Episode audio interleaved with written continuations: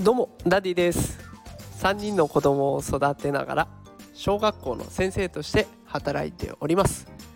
このラジオでは子育てや教育を楽にできるそんなヒントを毎日お送りしております。さあ今日のテーマはですねチャット GPT やるなら今禁止の波が襲ってくるというテーマでいきたいと思います。さあ今日はチャット GPT というものについて紹介をしていきます。あのこれ以前も放送でねチャット GPT の使い方解説ということで紹介をさせてもらいました。これ何っていうところなんですけれどもこれね AI とチャットができるっていうサービスなんですね。これを使うと Google 検索の代わりにね知らない用語を解説してもらえたりとかあと短編小説をね AI が書いてくれたりとねいろんな用途で使える結構優れものなんですね。AI がいろんな答えを導き出してくれるので本当に使える優秀なサービスになっています。もし使いたいなという方いらっしゃいましたらあのこの放送の概要欄に私のノートのリンクを貼っておきます。でそこに使い方解説をしたものが書かれておりますのでよかったらそちらも合わせてご覧ください。でですねこんな便利な AI サービスが禁止になるかもしれません。どうしてかっていうとですねニューヨーク市の学校ではこのチャット GPT が利用できなくなるんです。でこれなんで利用しないようになったかっていうところなんですけれどもニューヨークの教育庁今日は教育局の発表によりますと理由としては学生の学習に対する悪影響と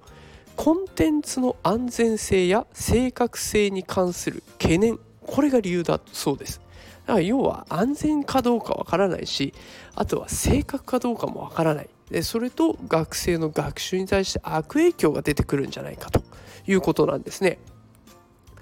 それとですね付け加えてこんなことも発表されてます。疑問に対する回答を迅速かつ簡単に得ることができるかもしれないが学問や人生で成功を収めるために不可欠となるクリティカルシンキングや問題解決のスキル育成にはつながらないということも言ってるんですね。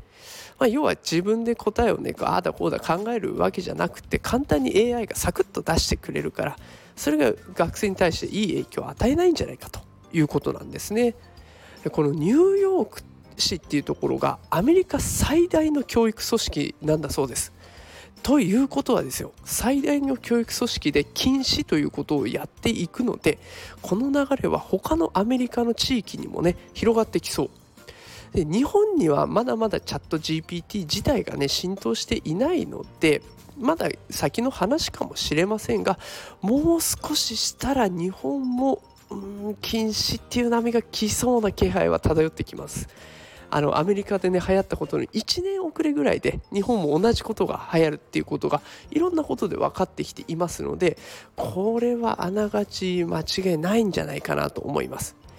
でこのチャット GPT ね私自身サービスをたくさん利用していてこの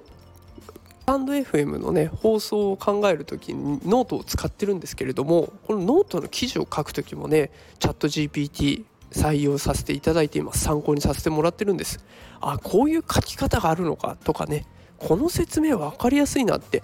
自分のこう頭の中にはない新しい発見新しい書き方新しい喋り方がいっぱい見つかってくるのですごくおすすめなんです。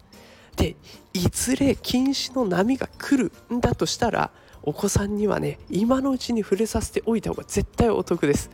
あの AI の活用方法を自然と学んでくれるすごく面白いサービスだしあの自分が打てばそれなりにこう響いてくるというか打ったものに対して AI が細かく解説してくれたりとか面白いお話作ってくれて面白いのであの子どもたち自然に使いこなせると思いますから是非やってみてほしいなと思います。ということで今日はチャット GPT これからできなくなるかもしれないよということでお話をさせていただきました。えー、この放送はね少しでも何か子育てのヒントになったら嬉しいです。えー、もし今日の放送を気に入っていただけた方ねいいねとかコメントフォローしていただけると嬉しいです。さあそれではまた明日夕方5時にお会いしましょう。それでは皆さんまた明日さようなら。